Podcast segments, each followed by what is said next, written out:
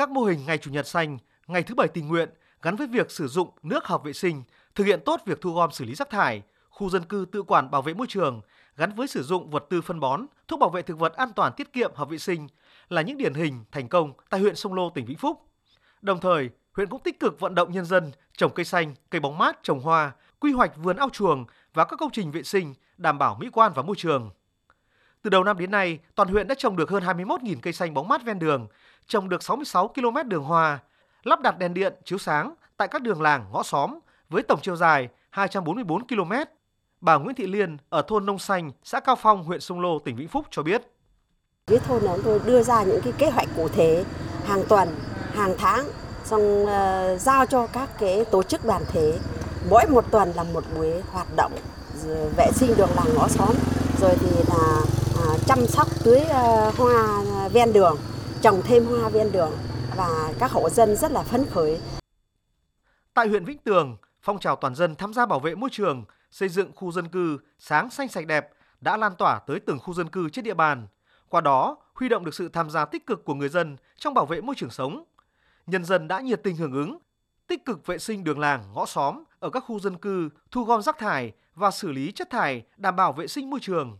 Trồng cây xanh, cây cảnh, đường hoa, tạo cảnh quan môi trường xanh sạch đẹp, lắp điện chiếu sáng ở đường làng ngõ xóm. Trong hai năm qua, Mặt trận Tổ quốc, các tổ chức chính trị xã hội và nhân dân huyện Vĩnh Tường đã xây dựng được 114 đoạn đường hoa với tổng chiều dài 31 km, vẽ gần 1.700 m2 tranh tường để tạo nên những con đường bích họa ở 14 xã thị trấn.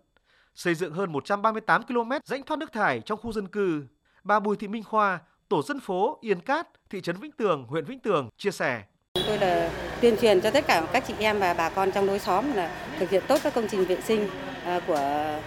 xóm làng nhất là ngày 10 hàng tháng này chúng tôi là vận động chị em ra là à, quét dọn thu gom rác thải và khơi thông các cống rãnh à, ở đường làng ngõ xóm cho sạch đẹp và tuyên truyền cho các chị em là vệ sinh từ nhà ra cổng sạch làng sạch ngõ và làm đẹp quang cảnh của thôn của xóm. Qua hơn 2 năm thực hiện, đến nay phong trào toàn dân tham gia bảo vệ môi trường xây dựng khu dân cư sáng xanh sạch đẹp do Ủy ban Mặt trận Tổ quốc Việt Nam tỉnh Vĩnh Phúc phát động triển khai đã lan tỏa sâu rộng đến từng khu dân cư. Toàn tỉnh đã có hơn 600 mô hình bảo vệ môi trường, xây dựng khu dân cư xanh sạch đẹp được thành lập. Từ những mô hình này đã góp phần nâng cao nhận thức, trách nhiệm của người dân trong việc bảo vệ môi trường trong khu dân cư.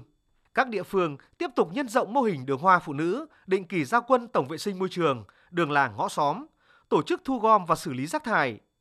Ủy ban Mặt trận Tổ quốc các cấp đã vận động nhân dân trồng cây xanh, cây cảnh, vẽ tranh bích họa, lắp điện chiếu sáng, đường làng ngõ xóm khu dân cư, giữ gìn vệ sinh môi trường và đảm bảo an ninh trật tự.